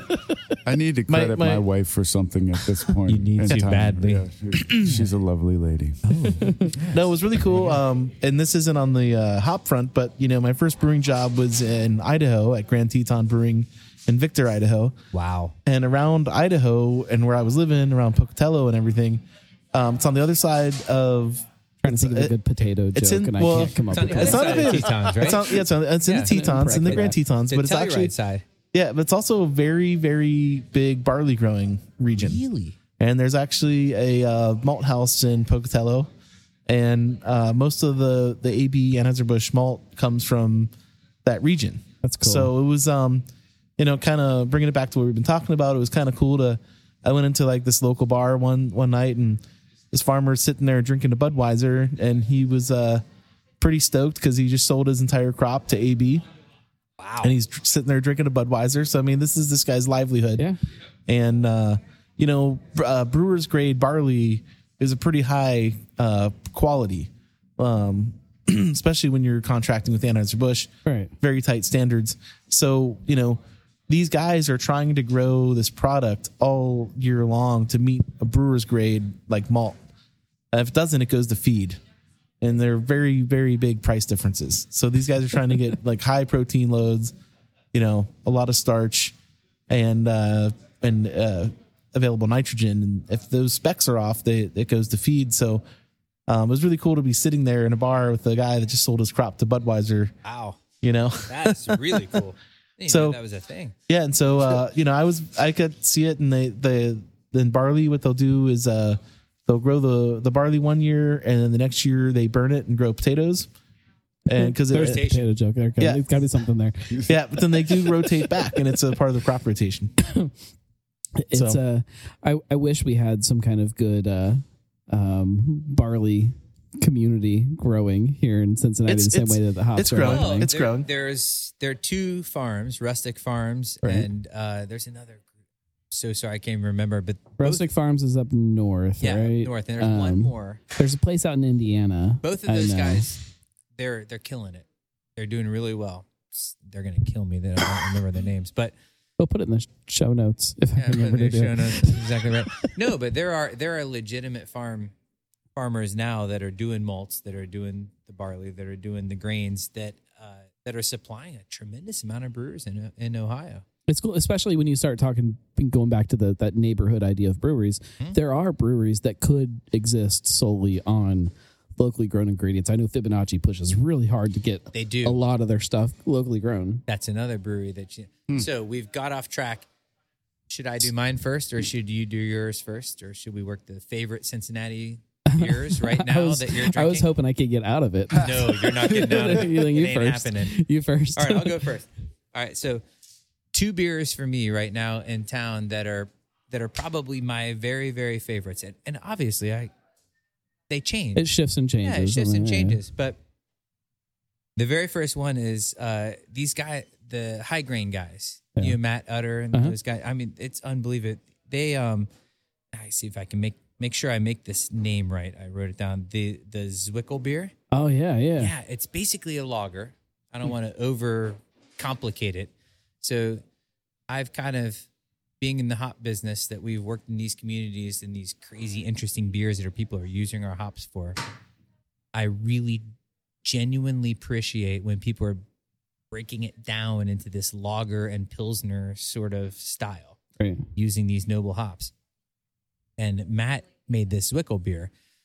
Zwickel beer is, I think this the Zwickel. Man, I wish I could get this confirmed, but I think is the actual the turnstile or the tap they actually It's- use to open the From what the I lager and keg. Yeah, go yeah, ahead. from what I understand, it's it's a thing that comes off of the the fermentation That's right. vessel. That's exactly that right. it's the little the little thing that to, to taste the beer as it's as it's working to see how it's doing, basically. Yeah, it's a Keller beer. Yeah, So a Keller yeah. beer. It's a Keller beer.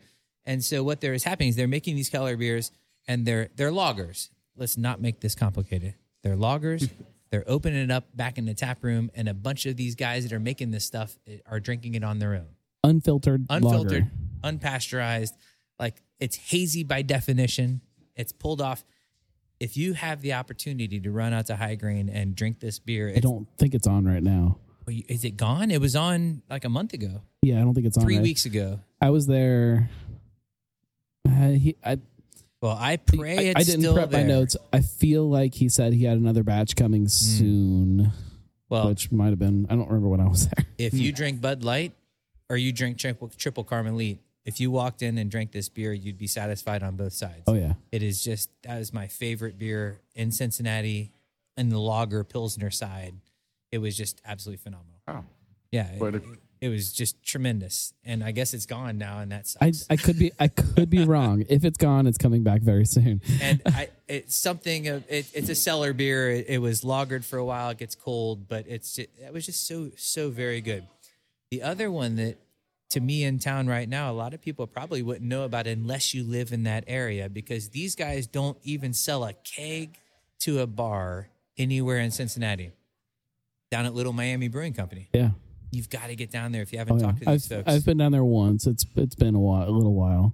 So they make a grateful IPA. And the brewer there brewed out in Arizona for a really long Yeah. time. He actually was in California before that. He took the yeast from the folks out at Anchor Brewing Company, the actual yeast which which was credited for making the very, very first IPA in our entire nation, the guys at Liberty, at Anchor Brewing Company, that Liberty Ale. Mm-hmm. He took that same strain of yeast, brought it back to Cincinnati, and made a West Coast IPA, called it Grateful IPA after the Grateful Dead. and it is a true West Coast IPA, no holds barred, the traditional beer that we don't get in this region. And it has all of those notes that you that it checks all the boxes that you would need from out there. Some people would drink it and say, "Ah, this is a lot to I don't really get." but that's the way that it's supposed to be made. So if you want a West Coast IPA, the the beer that he makes down there at Little Miami, you can't get it in a bar. He doesn't distribute. You have to walk in and have it poured in a glass, and that's my that's probably my favorite IPA.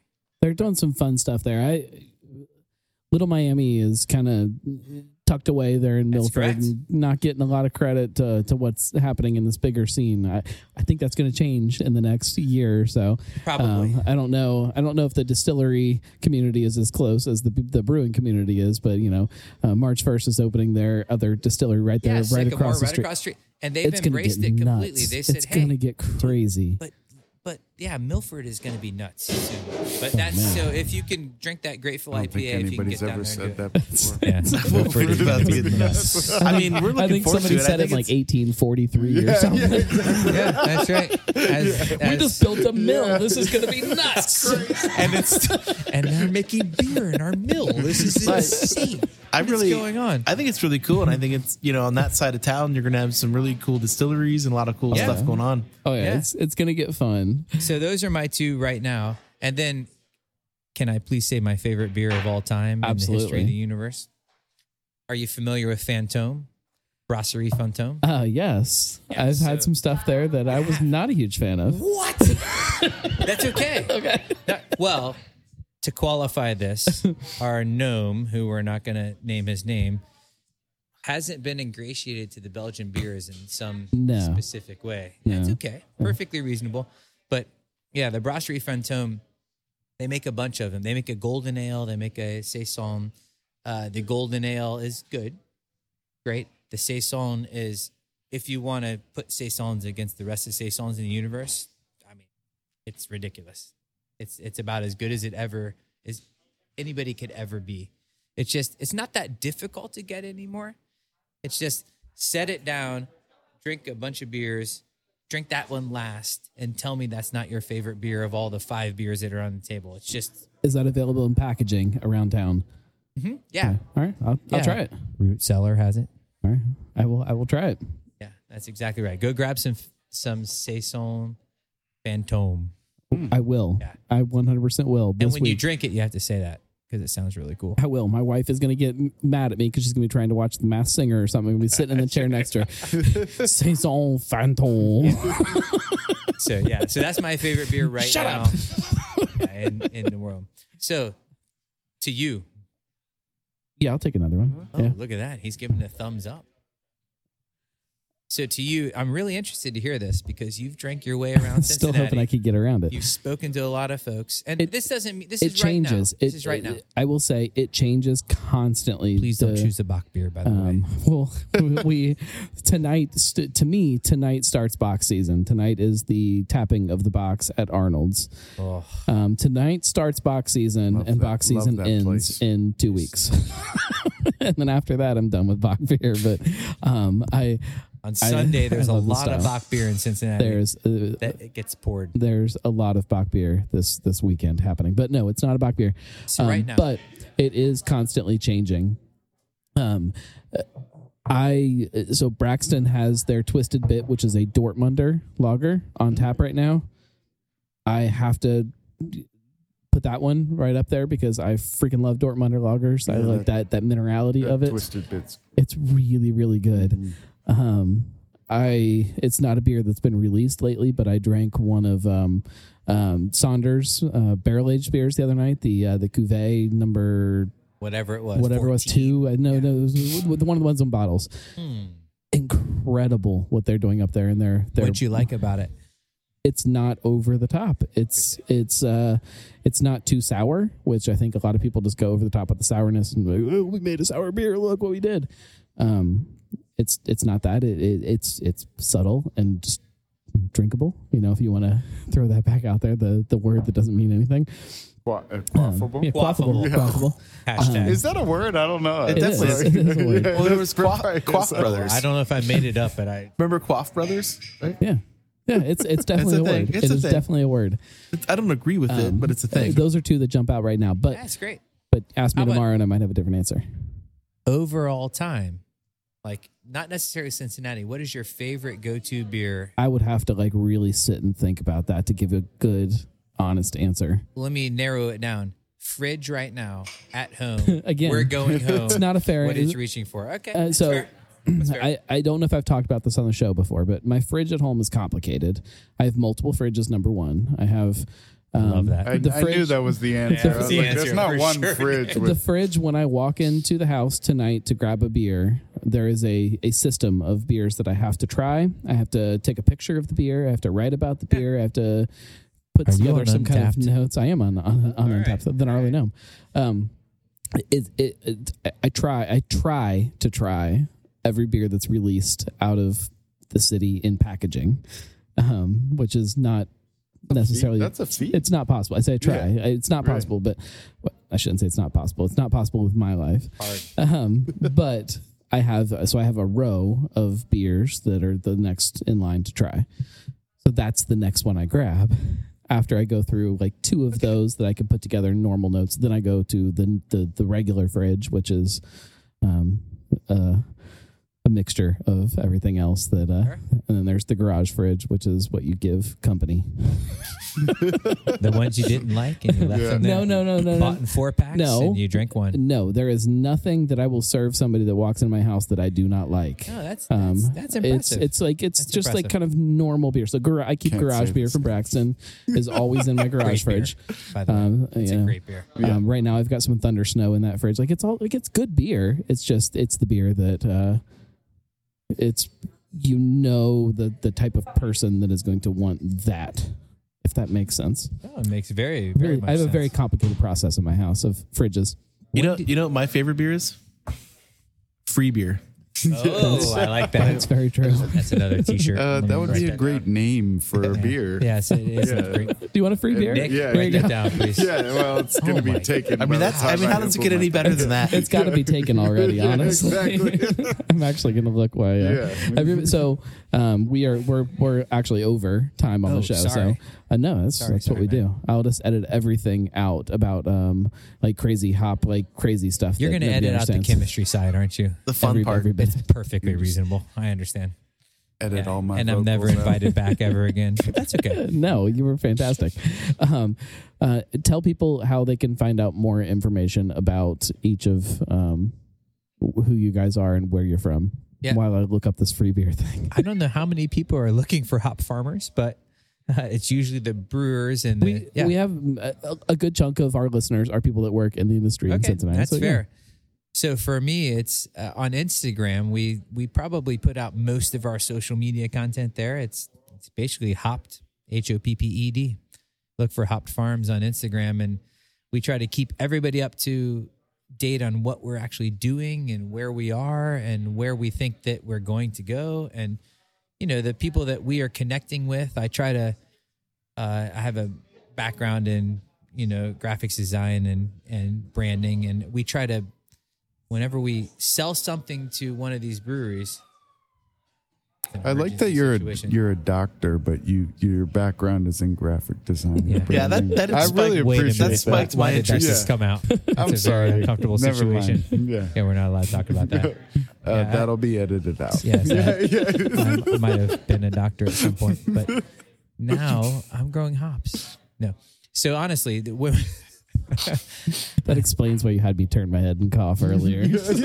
yes. and by the way, you're doing just fine. So. no, and we try to focus everything that we do on on uh, on Instagram because I love the idea of telling a story in pictures. Right. You know, Facebook to me is it's fine, it's it's reasonable, but it's become such a marketplace for I uh, marketplace for Fake for fake news. yeah fake news. Thank you. It's Sorry. I didn't say it. Right? Spy bots. it's a buy-in. It's almost like a buy-in, yeah, right? Yeah. On on Instagram, like we take pictures of what we're doing, and if it's if you're interested in it, great. If you're not interested in it, then Instagram, which is owned by Facebook, by the way. Yeah, anybody not exactly. know. The, the, the- It's all part of the same it thing. tells you right when you log true. on. It's all part of the same thing. I'm completely ignoring that. That's but that's another cast. That's That's another. another. That's another cast. No, no. Go to go find us on Instagram. I, And it's we'll- true. If you're locally sort of looking for somebody to do a fresh hop with, that is that's the space that we work in. Um, we've never pelletized a single hop.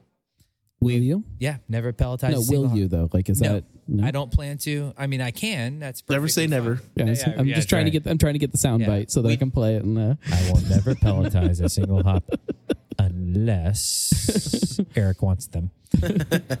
no, our idea is that we want to work with brewers in a growing season. We want them to be engaged with us, and we want us to engage with them. I learn every single time that I put a hop in a brewer's space, and I never want to learn lose that learning process. Right? I never want to be disengaged from that.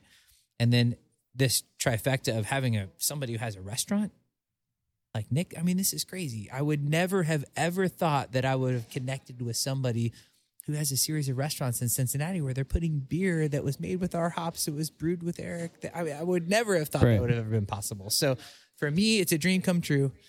I just pray that that continues. Right. So, no, I don't want to process it. I want to sell outside of Ohio and I want to send things all the way to the, that's not my market. So go into your local tap room and tell them you want hopped farms. That's Yeah. exact. No, I I think that's true. Um, you know, when people can and sort of put our logo on the back of the can, then turn it around and look, and you see that little hop on there with the green Right. background, and they say, "Hey, man, this you can be." Uh, you can be sure that that is a quality product that is making a very good beer that we've talked about a lot before it came to market. I Right. mean, it's more than these guys are even comfortable with because Oh God, he's back. yeah. Yeah. They're like, oh, crap. It's growing season. Not Carson. This is not good. But no, it's true. I mean, that's, that's, that's the collaboration. That's the people that we work with. Yeah. So, That's- and thank you for having us. Oh, on. of course. Really Anytime. appreciate it, man. Anytime. I mean that. Appreciate it. Eric, how do Yes. people learn more about Karrikin? You guys just moved into Columbus. Yeah, Uh, we're yeah taking, we're taking over the world one uh, Well, one small Ohio city at a time. Yeah, we're taking over Ohio. Uh, yeah, we're launching Cleveland. We're launching Columbus. We're launching Dayton. Uh, we're just getting out there, and uh, I think the the best way to learn about Karrikins come into our place in Fairfax and sample everything that you might not be able to find out in the market. And other than that, you can find our stuff at all the major retailers and One word You know. for you: Shifu. Shifu. Ooh, yes. Yeah, we know that. Hit the little search button on the website Yeah. and search for Shifu. You'll find a whole bunch Pop of that. tonic. yeah, yeah. There's a lot of cool stuff. So There's some some really fun stuff happening there that uh, nobody else is even touching right now. So yep, check them out. And again, links in the show notes as long as I remember to add links to all these things. Trying to make mental notes. And- I'll have and- to go through and listen to everything I and- said and I was we- going to put a note for. and we have done stuff with hops and liquor. So that's you know we're True. constantly playing with that. Yeah, and and it's not even touching the food that's happening at Karrikin too, which is Yeah. awesome. There's some really good stuff there. Yep, Those brewers dinners. yeah. Um, If you can get invited. What you weren't on the last list? What happened there? Uh, no, I fall off a lot of lists, but that's okay. Perfectly I'll- reasonable. I'll have someone look into that. Thank you. I appreciate that.